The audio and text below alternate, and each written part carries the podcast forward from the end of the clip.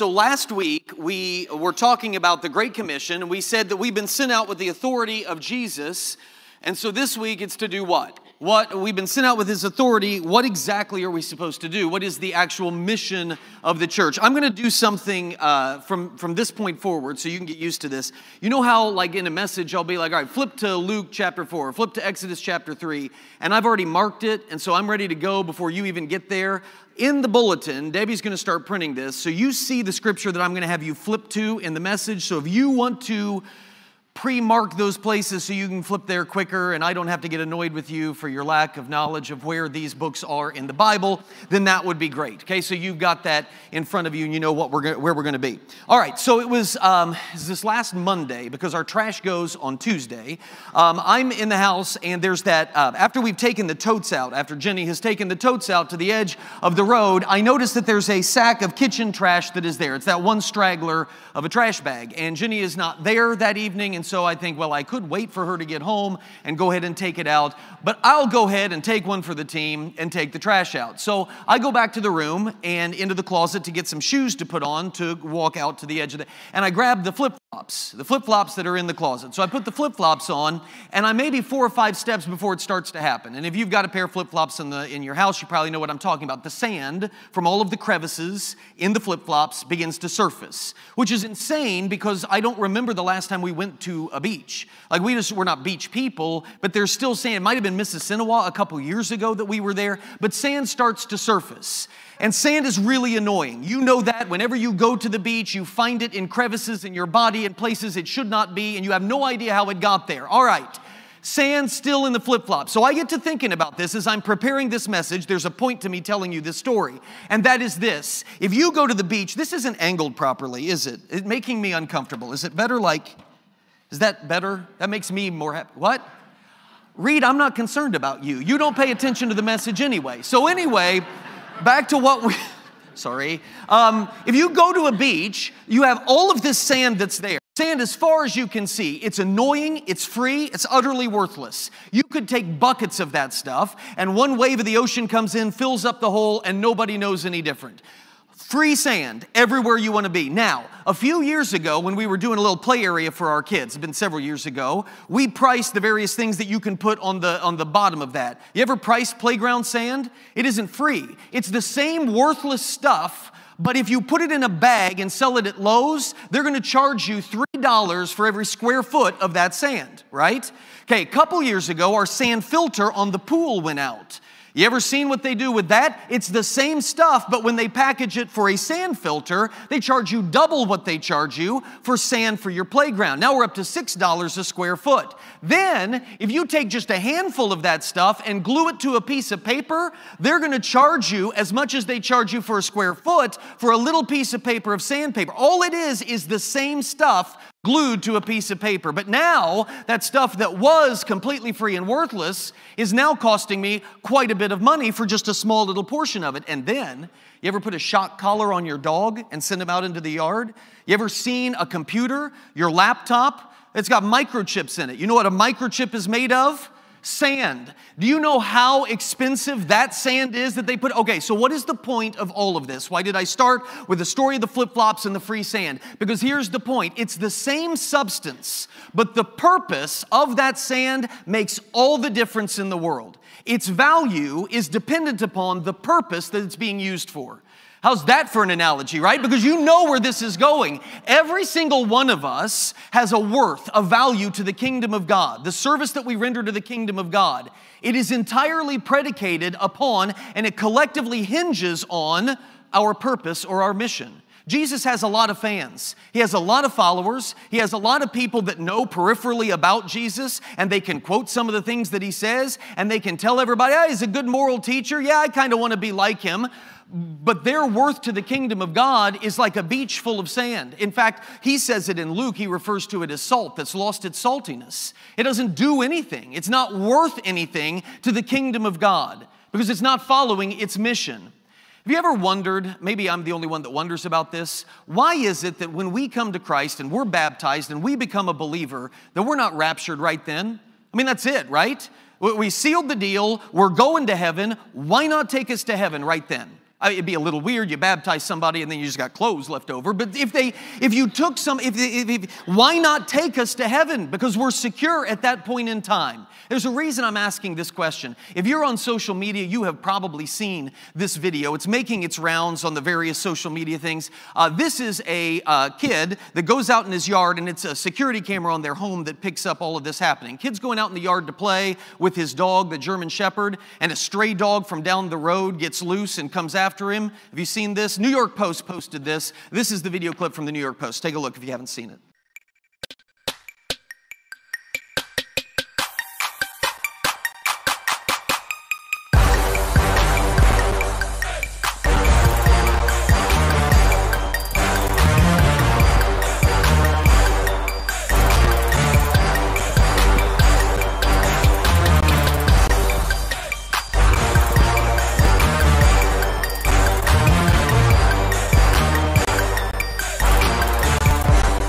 Think I need to point this out.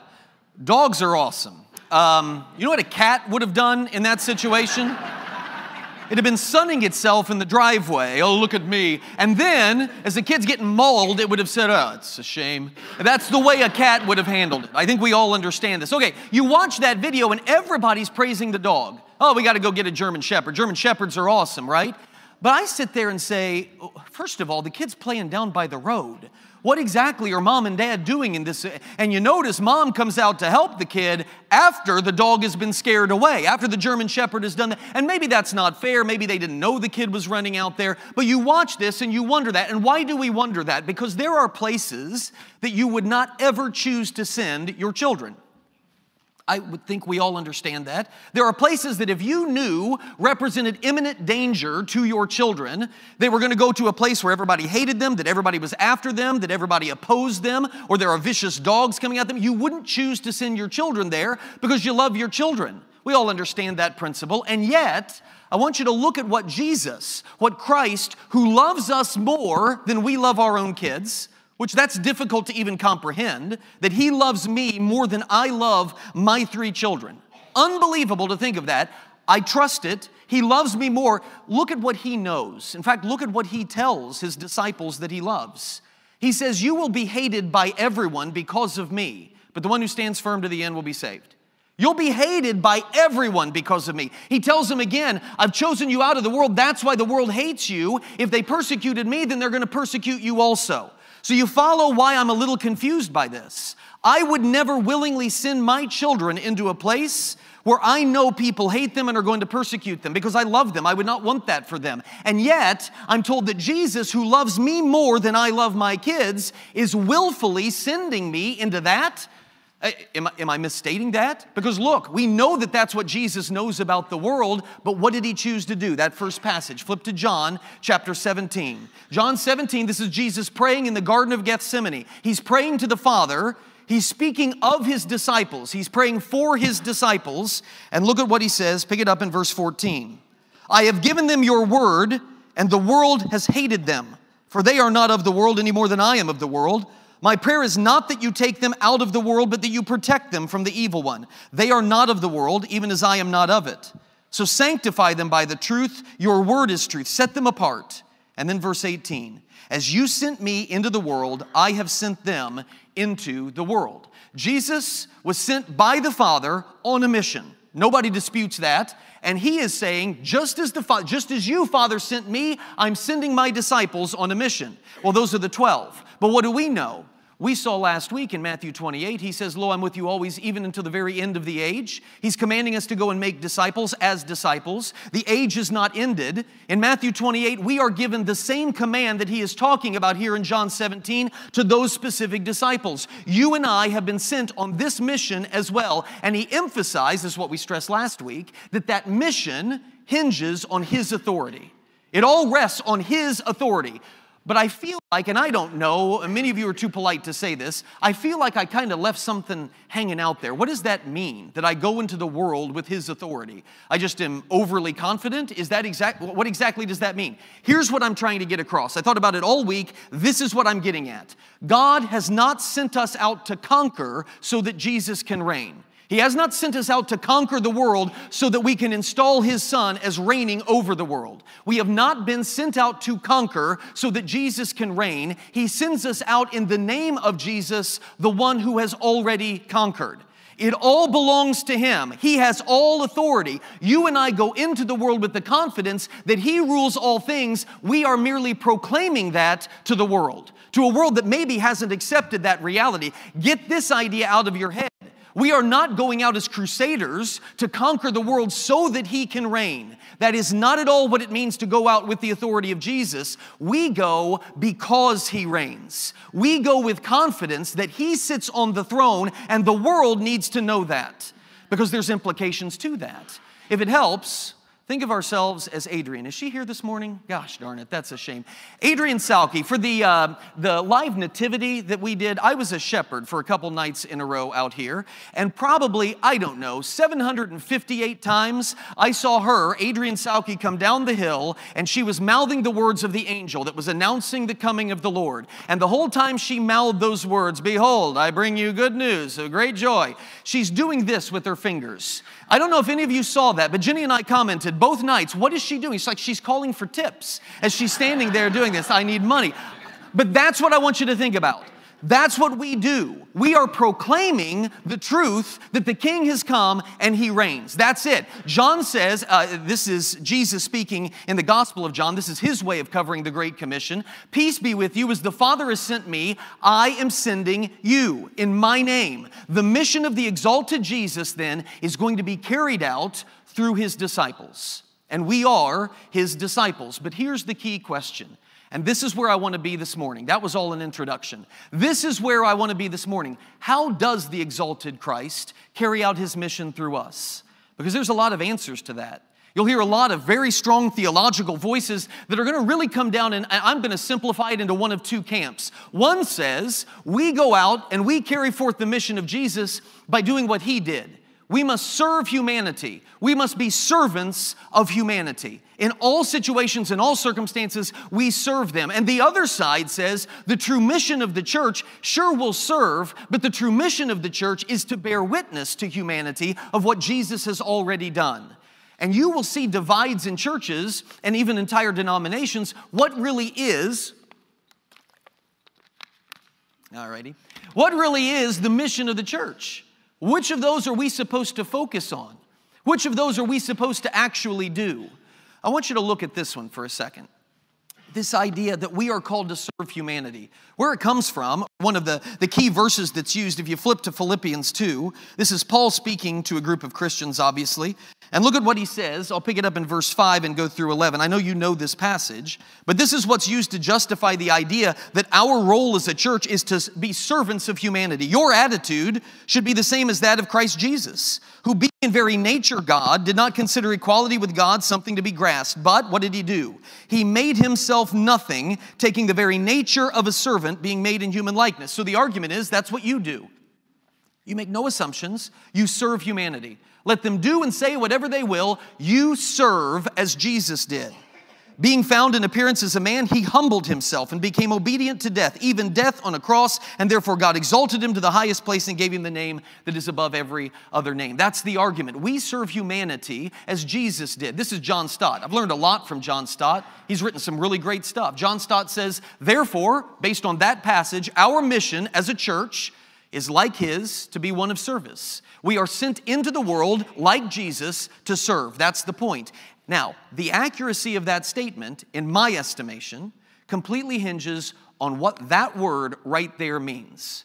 What do we mean by we are sent into the world to serve? I can agree with this statement if we interpret the word serve in a particular way. I want to try to explain what I'm saying. There is no question that Jesus met the physical needs of a lot of people. You can't read the Gospels and not see him healing and caring for and, and taking care of and taking people in. He healed and he fed and he clothed, and you and I are called to do the same. We are called to do good works. The question is is that the mission of the church? Or is that peripheral? Is that something we do, but it's not our mission? Because there's a difference between those two things. You can find passages that tell us to do those things, but there's something that I think is off when I read books, there's a book by Gabe Lyons, it's called The Next Christians. And this is the social justice movement of Christianity that says the church is losing people because it's been too focused on evangelism and telling people that they're wrong. And what we need to do is serve people. And when we serve people, that will draw more people to Christ. And Lyons writes every moment of his ministry, Jesus' ministry, is spent with the poor, sick, helpless, and hurting. So that's where we should be. Okay, there's a little bit of a problem with that. And the problem is, it's not true. It, that's not a true statement. In fact, it's not even close to being a true statement. It sounds nice that every moment of his ministry he's spending with the poor and the sick and the helpless and the hurting. Remember those words. Jesus spent excessive amounts of time, far more time than with anybody else with his disciples. And his disciples were none of those things. They weren't poor and they weren't sick and they weren't helpless and they weren't hurting. He spends the majority of his time with his disciples. He spent time with wealthy people like Zacchaeus. Went to his home, if you remember. He was up in the tree. He says, Come down and go to your house. There's a song about it. He reclined at the home of Lazarus and Martha and Mary. You remember this, yes? And they're pretty well to do. It's not every moment of his ministry is spent there. And Jesus spends a great deal of time alone in prayer. So it sounds nice to say, well, every moment of his life was consumed with the less fortunate, with the marginalized, with the ostracized. It sounds good, but that's not the true testimony of what Jesus was doing while here on earth. And remember, you remember, and this is asking a lot, we were doing the whole Be Like Jesus, and I did the sermon on uh, time and redeeming our time and what we're supposed to be doing. And I made us all really uncomfortable by pointing out something that we like to overlook, and that is that Jesus many times would leave people in towns unhealed who were wanting attention. You do remember that, right? That there were people that he was healing, and then they go to sleep, and during the night, what does Jesus do? He slips away. You remember this account? And the disciples wake up the next day, and everybody's there to be healed, and they're like, oh, geez, where did Jesus go? And they go and they look for him, and when they find him, they say, You got to get back over here. There's people lined up, they're waiting to be healed, they got a fever, all kinds of stuff. This guy's got a weird thing going on with his face. And so they're telling Jesus, You got to get back there. And what does Jesus say? He knows those people are needing physical healing, but he says, What? We're not going back there. We're going over here so that I can preach. I'm not going to go back there. Now, is that because Jesus doesn't care about the physical needs of those people? No, of course not. He's Jesus. But Jesus had a mission. And his primary mission was not one of healing. That wasn't the point of the whole thing. It wasn't his mission to heal the sick and to meet the physical needs or the financial needs of the poor. John made it very clear what Jesus' mission was. And by the way, you can flip to John 3. If many of you know a portion of this anyway, if you watch football games, they hold up the signs of John 3:16. But you do know what Satan's going to be trying to do, right? Satan is going to be trying to distract Jesus from his mission. And John is very clear what that mission is. Uh, yeah. Okay, remember when I said you can mark it so that you don't have a. Here it is, John 3. Pick it up in verse 14. Just as Moses lifted up the snake in the desert, so the Son of Man, that's Jesus, must be lifted up, that everyone who believes in him may have eternal life. And then we know this for God so loved the world that he gave his one and only Son, that whoever believes in him shall not perish but have eternal life. For God did not send his Son into the world to condemn the world, but to save the world through him. What was the mission of Jesus? To save the world from their sins. That was the mission. That's what he was here for. What drove his ministry was proclaiming the gospel, was announcing his kingdom, and calling other people to repent and to believe. And all of the physical care that Jesus supplies, while important and while kind, it is supplemental to his mission. It's around the periphery of what his mission was. All of those healings testified to his authority. The most obvious example, I think I've talked about this before. It's one of the best ones. The dude that's crippled and he's on the mat and his friends lower him down through the ceiling. You remember this, right? And he just drops right in front of Jesus. And they lower him, and what is the first thing Jesus says to that guy? Your sins are forgiven. And it's at that point that all the teachers of the law lose all control of their bodily functions. They start flipping out, who's this guy to forgive sins? You can't forgive sins, only God can forgive sins. And so Jesus, I, always picture him just kind of rolling his eyes, like, we got to do this again. He's, what does he say? He says, right, listen, which is easier to say to this guy? Your sins are forgiven, or pick up your mat and go? But, what's the next line?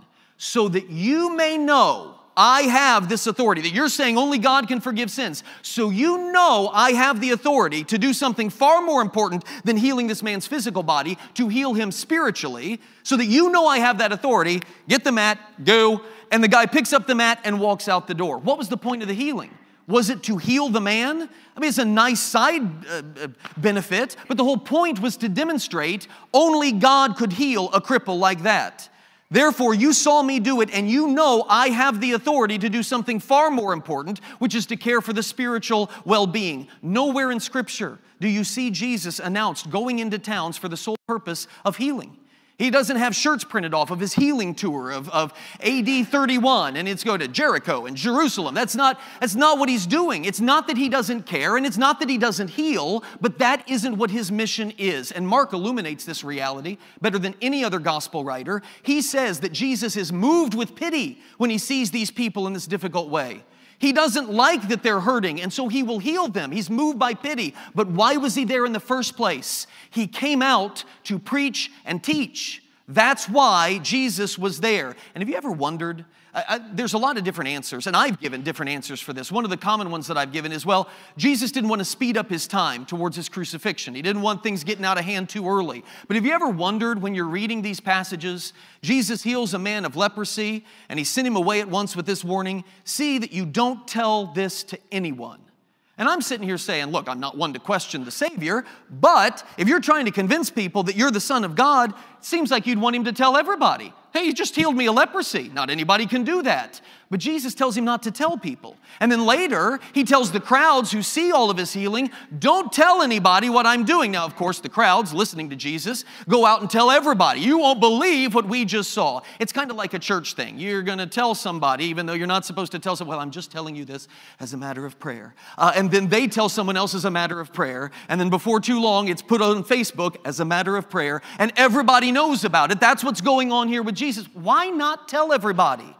Have you ever thought that maybe the reason is because Jesus was becoming simply overwhelmed by the number of people? Man, if, if I hear that he healed somebody of leprosy or a disease and my child gets sick and I don't know what's going on, what's the first thing I'm gonna do? Pack it up. We got to get to Jesus. We got to take care of this. And so there's going to be this overwhelming number of people, and it pulls his focus away. I got to believe that Satan very much desires to pull Jesus away from what his mission is, which is what? To proclaim the gospel through his teaching, to corroborate the gospel with his miracles, and to accomplish the gospel through his death and his resurrection.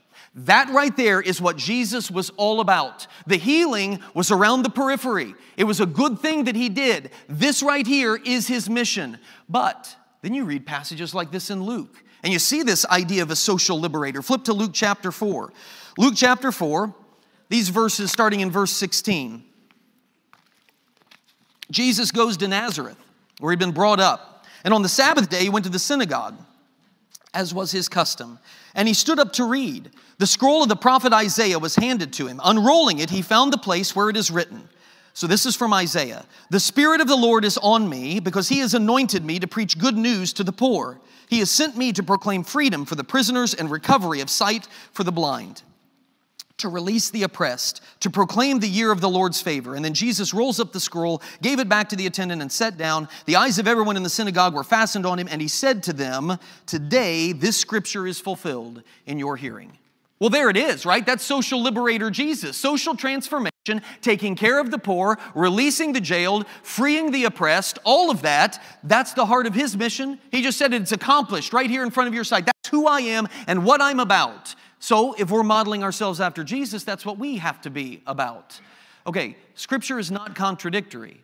It's not. So, this passage, I contend to you, reinforces exactly what I've been teaching to this point that Jesus' mission was the proclamation of the gospel. What do I mean? I'm not being pedantic, okay? I'm not just playing with words. That's what pedantic means. Several of you looked at me like, what is happening? This is a vocabulary lesson as well, okay? I'm not being pedantic. Look at the context surrounding that word poor. I've, I've been called to proclaim good news to the poor. All right, hold on a second. If the poor here means literal financial poverty, which it might, but if it means that, if it's to be taken literally, then all of the other things in that passage have to be taken literally as well. all of those other descriptors, which means the Christian mission must be to do what? To literally set prisoners free. You and I, sure, it's great that we come to church, but we should be heading to the Howard County Jail and doing our best to set prisoners free if we want to follow Jesus. And the Christian mission must be, I don't know how we're going to do this, to literally restore the eyesight to the blind. Not sure how, but we're going to try it. And the Christian mission must be holy war in order to end all physical oppression in all places. I'm not suggesting to you that we shouldn't give money to the poor. We're called to do that. And I'm not suggesting to you that we shouldn't seek the, the just release of prisoners who have been unrightly and unjustly incarcerated. Of course we should. And I'm not suggesting to you that we should not voice our opposition to physical oppression. What I'm saying to you is this is not what that passage is teaching, is the mission of the church. We understand in this context that all of these things are saying what? What is this referring to? This is all referring to spiritual bondage.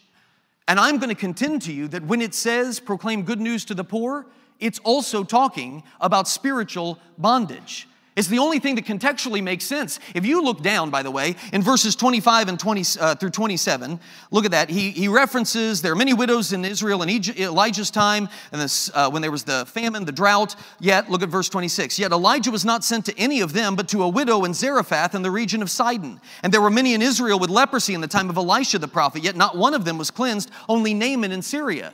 Oh, hold on. The widow was poor physically, like financially. Naaman was as wealthy as they come.